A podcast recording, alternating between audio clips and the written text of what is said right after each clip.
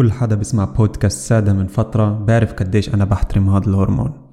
وبما إنه سبب إحساسك هسا وإحساسك قبل ساعة وإحساسك كمان ساعة وغالبا بكرة فأنا اخترت إنه هو يكون عنوان هذه الحلقة. المحفز الأساسي لبودكاست سادة ولحلقة الدوبامين هو الدوبامين.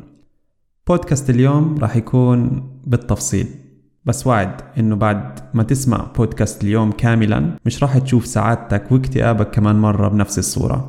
يعني راح يكون عندك فهم أوسع للمحرك اللي بدفعك وبحفزك تستمر بأي فعالية وبساعدك كمان تحافظ على الطاقة الدافع والتحفيز للأهداف المهمة بحياتك. وخلال هذا البودكاست راح أتطرق لكيف من خلال تصرفات وعادات معينة اللي ممكن تتبناها في روتينك اليومي. ترفع مستوى الدوبامين بطريقة ناجعة وتحافظ على بيئة تحفيزية اللي بتساعدك تنجز مهامك وتحقق أهدافك. بالرغم من تطرقي لجوانب علمية كثيرة بهذا البودكاست واستعمالي لكثير مصطلحات علمية إلا إنه بودكاست اليوم مش علمي بحت وممكن لأي شخص يستفيد منه بشكل كبير. أما بالنسبة لي أنا شخصيا ففهمي لآلية عمل الدوبامين ساعدتني أفهم مشاعري أكثر وأتحكم فيها بشكل أنجع بدرجات. طيب بكفي مقدمات. سلام أصدقائي سلام مستمعي سادة معكم إسماعيل تاي. خليني أبلش بتعريف الدوبامين. شو هو الدوبامين أصلا؟ الدوبامين هو هرمون ومعدل عصبي. قبل ما حدا ينط ويحكي لي فسر الماء بعد الجهد بالماء خليني أشرح لكم شو يعني معدل عصبي. المعدل العصبي هو مادة اللي بتأثر على أكثر من منطقة بالدماغ بنفس الوقت. يعني زي المايسترو في الفرقة الموسيقية. بشغل عازفين وبوقف عازفين ثانيين الدوبامين اكتسب شهرته يمكن كهرمون السعادة أو هرمون المكافأة. بس برأيي هذا التعريف شوي قديم وما بواكب العلم والأبحاث الجديدة الموجودة إسا. وصف أدق للدوبامين ممكن يكون هرمون التحفيز أو هرمون الرغبة. بس كمان هو هرمون الحركة. طيب للجانب الحركي تبع الدوبامين بفكر إني مش راح أتطرق في هذا البودكاست بس كمثال صغير عن مرض الغالبية ممكن بتعرفه هو ال Morbus Parkinson. مرض الباركنسون بصير عند الناس اللي بتعاني من نقص في الدوبامين في منطقة معينة اسمها substantia nigra في داخل الدماغ. substantia nigra باللاتيني معناها المادة السوداء.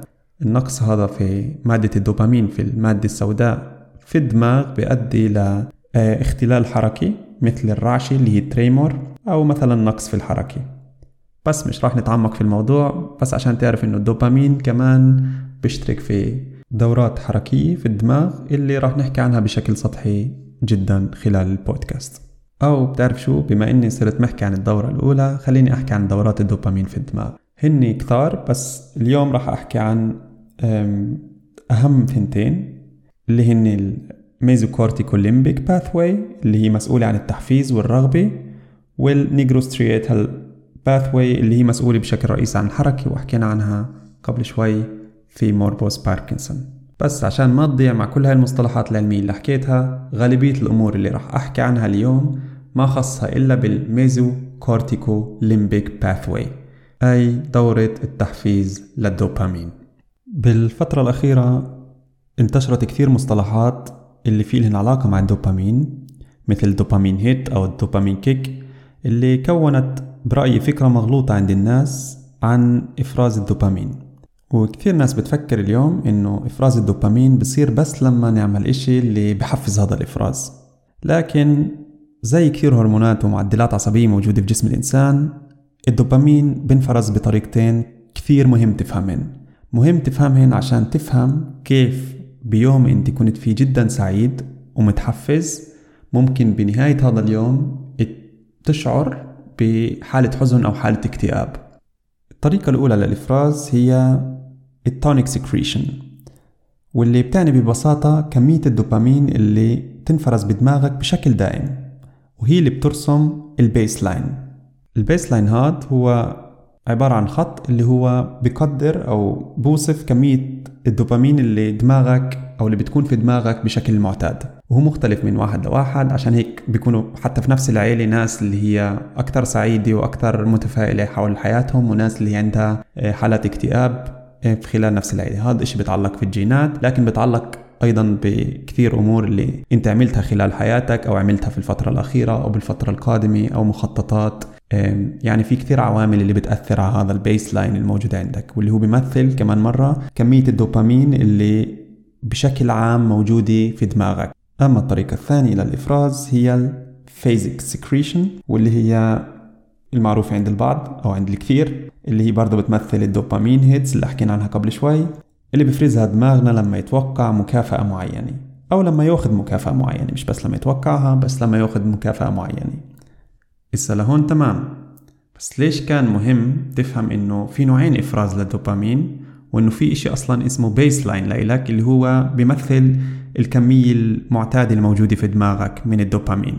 لأنه بكل بساطة قديش أنت عندك تحفيز أو رغبة بتحقيق أهدافك أو رغبة لإنجاز أي إشي في حياتك ما بتعلق بكمية الدوبامين الموجودة إسا في دماغك إلا بتعلق بهاي الكمية مقارنة بالتجربة الأخيرة اللي أنت مريت فيها.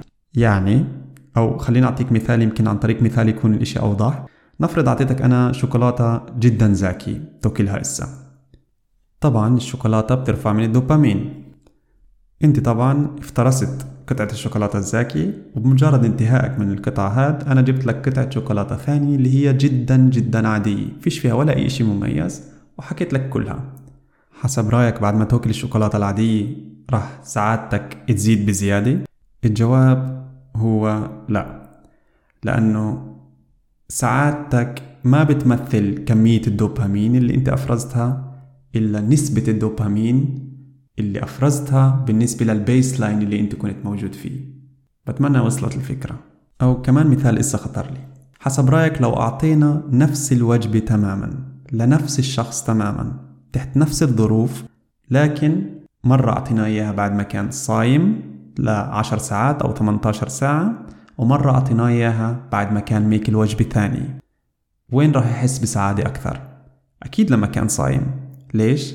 لأنه لما كان صايم ال baseline تبع الدوبامين عنده كان جدا منخفض لأنه بصيامه عن الأكل اللي هي أيضا إحدى المحفزات لإفراز الدوبامين هو صام عن الدوبامين وهي أصلا كثير ناس بيستعملوها في إشي اسمه دوبامين ديتوكس اللي هي صيام عن محفزات الدوبامين بشتى أشكالها وأنواعها. إحداها الأكل بيستعملوها عشان يشعروا بسعادة أكثر لما يستهلكوا هذا الأكل.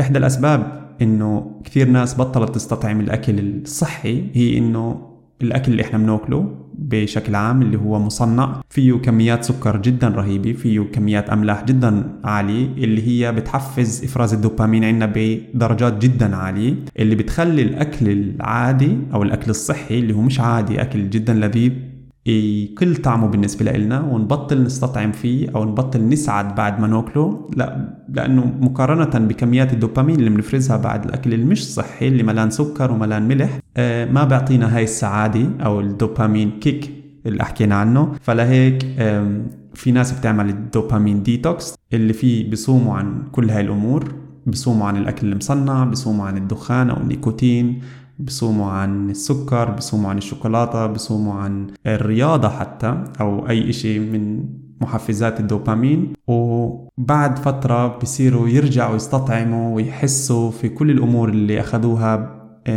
مفهوم ضمنا في حياتهم بشكل كثير أعلى لمجرد إنه ال baseline تبعهم بعد الصيام الطويل هذا صار جدا منخفض. وصار أي شغلة صغيرة بضيفوها أو بيعملوها من ال phasic secretion تبعت الدوبامين يشعروا فيها ويستشعروها. طيب خليني بس بما إني ذكرت هسه بعد محفزات إفراز الدوبامين أتطرق لمحفزات ثانية مهمة وقديش بتعلي الدوبامين بالنسبة لل baseline تبعنا حسب الأبحاث طبعا.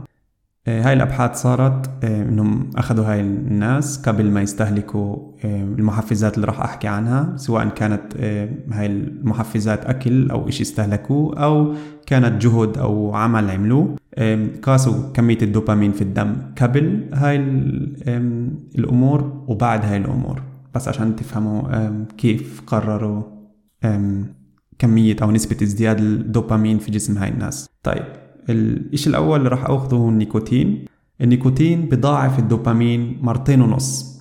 لكن مشكلته للنيكوتين إنه مدة مفعوله جدا قصيرة. لهيك الإدمان على الدخان جدا سهل. لأنه مجرد ما استهلكت السيجارة أنت أو نيكوتين المدخن إحنا بنحكي هون مجرد مدخن الشخص سيجارة عالي الدوبامين في الدم. لكن زي ما حكينا هسه إنه مفعوله جدا جدا قصير. فبنزل الدوبامين فأنت بحاجة لكمان سيجارة عشان تعلي الدوبامين وهكذا دواليك لهيك بتشوف الناس اللي بتدخن ما بتكتفي في سيجارة وبتدخن سيجارة ورا سيجارة ورا سيجارة. شغلة ثانية اللي بتعلي نسبة الدوبامين بشكل ملحوظ هي الشوكولاتة. الشوكولاتة بتعلي أو بتضاعف نسبة الدوبامين في الدم. هاي نسبة جدا عالية. الكوكايين بيرفع الدوبامين كمان ضعفين ونص زي النيكوتين. لكن في مادة اللي بترفع نسبة الدوبامين في الدم بدرجات جدا كبيرة. كثير منكم بيعرف هاي المادة لأنه في دواء اللي هو أديرال اللي يستعمل لعلاج ال ADHD اللي هو من مشتقات هذه المادة اللي هي الأمفيتامين. الأمفيتامين بيرفع نسبة أو بيرفع من كمية الدوبامين بنسبة عشر أضعاف. هاي نسبة جدا جدا كبيرة.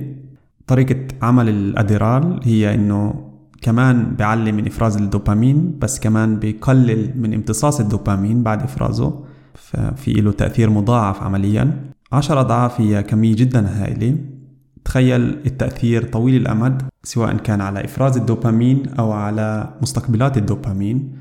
لما أشخاص اللي اليوم ما عندها ADHD ومش مشخصة مع ADHD بتستعمل الأديرال عشان يزيدوا تركيزهم وإنجازيتهم في لمهام معينة لأنه معروف عن تأثير الدوبامين على التركيز والتحفيز لأداء مهام معينة. ففي كمية كثير كبيرة من الناس اليوم تستخدم Adderall أو في كمان دواء شبيه لل Adderall أو مفعوله شبيه لل Adderall اللي هو الميثيلفينيدات أو كثير منكم بيعرفوه تحت اسم Ritalin.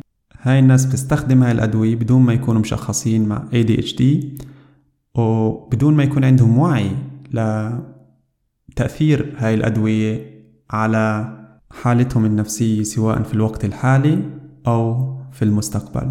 إسا الأجمد من كل هاي المعلومات. اللي فيكم بتابعني من فترة أو سمع بودكاست الفكرة بعرف قديش أنا من أشد المعجبين بقوة الفكرة. وكمان مش غريب عليه اهتمامي بالفص الجبهي اللي حكيت عنه في بودكاست الدماغ وفي بودكاست التدفق الذهني. إسا متذكرين دورة الدوبامين اللي حكيت عنها في بداية البودكاست؟ ال mesocorticolimbic pathway ال cortico في mesocorticolimbic pathway بتمثل prefrontal cortex السبب إني رجعتكم لكل هاي المصطلحات الغريبة هي إنه بس عشان أوضح قوة الفكرة كمان مرة في بودكاست الدوبامين. لأنه مجرد تفكيرك بالمكافأة بتعلي الدوبامين. تفكيرك بشيء بتحبه كمان بيعلي الدوبامين. مش بس هيك خد لك هالمعلومة الجامدة. في دراسات انعملت على لاعبين كمار. فرجت ارتفاع معدلات الدوبامين عند لاعبين بيخسروا بمجرد إنه كان قريب على الفوز. يعني مجرد تفكيره بإمكانية فوزه على مستوى الدوبامين عنده. طبعا هذه المعلومة كثير مستغلينها أصحاب الكازينوهات. إذا بتفكر فيها منيح. صراحة في سبب ليش أنا بحكي عن علاقة الفكرة بمستوى الدوبامين في الدم.